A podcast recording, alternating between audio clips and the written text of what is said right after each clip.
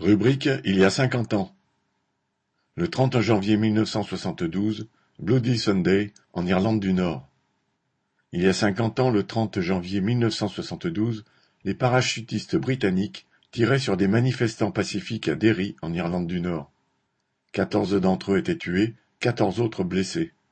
Le massacre, vite surnommé Bloody Sunday, dimanche sanglant, fit basculer la province dans une guerre civile qui devait durer trente ans. L'Irlande du Nord était une entité administrative, création de l'impérialisme britannique.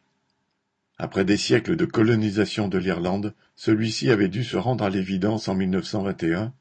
Il n'était plus possible de maintenir la tutelle sur l'ensemble de l'île.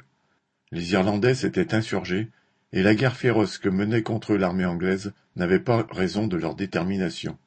L'État libre d'Irlande fut ainsi fondé, avec autorité sur vingt-six des trente-deux comtés de l'île. Mais dans les six comtés d'Ulster, au nord-est, le gouvernement britannique s'était appuyé sur une population protestante et des milices unionistes, c'est-à-dire favorables à l'union avec le reste du royaume, pour garder ce secteur sous sa tutelle.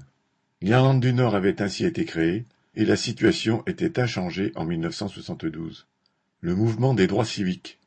Dans cette province qui bénéficiait d'une certaine autonomie au sein du Royaume-Uni, se gargarisant de sa supposée démocratie, une véritable dictature s'exerçait.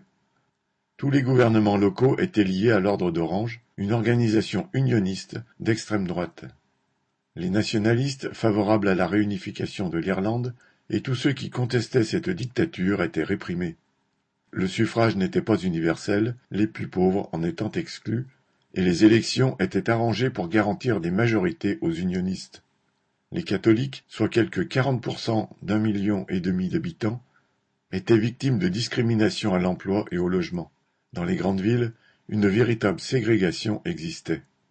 En 1968, notamment sous l'influence de la contestation de la guerre du Vietnam et de la révolte des Noirs américains, un mouvement pour les droits civiques se développa contre cette oppression.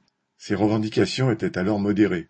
L'association qui le dirigeait, la NICRA, Association d'Irlande du Nord pour les droits civiques, demandait l'adoption du suffrage universel un accès équitable au logement public et l'abrogation des pouvoirs spéciaux qui facilitaient la répression, en particulier la détention sans jugement. Les moyens utilisés par la NICRA étaient pacifiques sitting, manifestations non armées et désobéissance civile.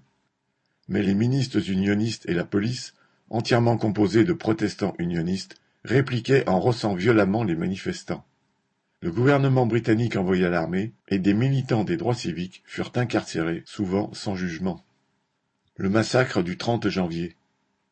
Dimanche 30 janvier 1972, la NICRA organisa une marche pacifique à Derry, deuxième ville de la province, qui était sous la férule des unionistes et où les catholiques, soit les deux tiers de la population, vivaient dans une pauvreté noire. La ville était entièrement divisée, avec des quartiers protestants d'où les catholiques avaient été chassés, et des quartiers pauvres où ils étaient parqués. Le 18 janvier 1972, le Premier ministre de la province interdit toutes les manifestations. C'est pour protester contre cette mesure et contre les détentions sans jugement instaurées un an auparavant que la NICRA organisa la marche du 30 janvier. Ce jour-là, les parachutistes commencèrent à tirer sur une barricade et tuèrent six personnes. Dans des véhicules blindés et à pied, ils se mirent à pourchasser les manifestants. Ils en tuèrent huit autres, en général en leur tirant dans le dos. Ceux qui étaient arrêtés étaient souvent frappés, matraqués. En dix minutes, les soldats tirèrent une centaine de coups de feu et tuèrent quatorze personnes, surtout des jeunes, dont six avaient dix-sept ans, et aucun n'était armé. L'un d'entre eux avait les bras levés en l'air et criait Ne tirez pas, tandis qu'un autre brandissait un mouchoir blanc. Un troisième était déjà à terre blessé quand une deuxième balle l'acheva. En revanche, aucun soldat ne fut blessé ni tué. Le lendemain, le gouvernement britannique d'Edward Hiss expliqua que l'armée avait répliqué à des tirs et à des jets explosifs.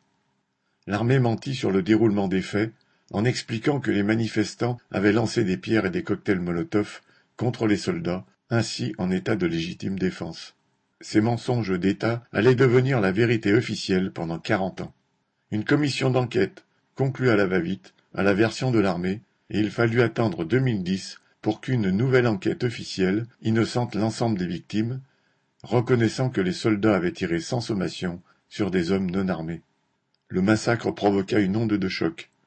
Le jour des obsèques, le 2 février, une grève générale paralysa la République d'Irlande et les manifestants incendièrent l'ambassade britannique à Dublin. En Irlande du Nord, le Bloody Sunday précipita la jeunesse des classes populaires catholiques vers l'IRA qui prônait la lutte armée. Les nationalistes constituèrent des milices déterminées à s'affronter aux paramilitaires unionistes et à l'armée britannique. Il y eut au total 474 morts en Irlande du Nord en 1972, la province basculant dans la guerre civile. Celle-ci prit l'aspect d'une guerre entre communautés.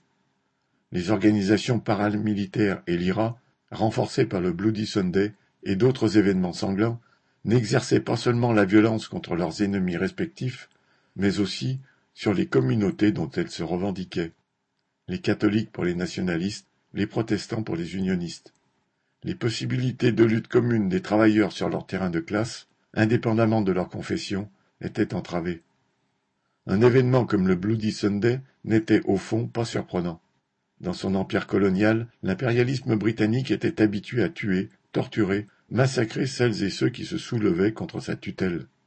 Ce qui choquait en 1972 est qu'il n'hésita pas à utiliser sur son propre territoire les méthodes déployées par le passé contre les révoltes coloniales en Inde, au Kenya ou en Malaisie.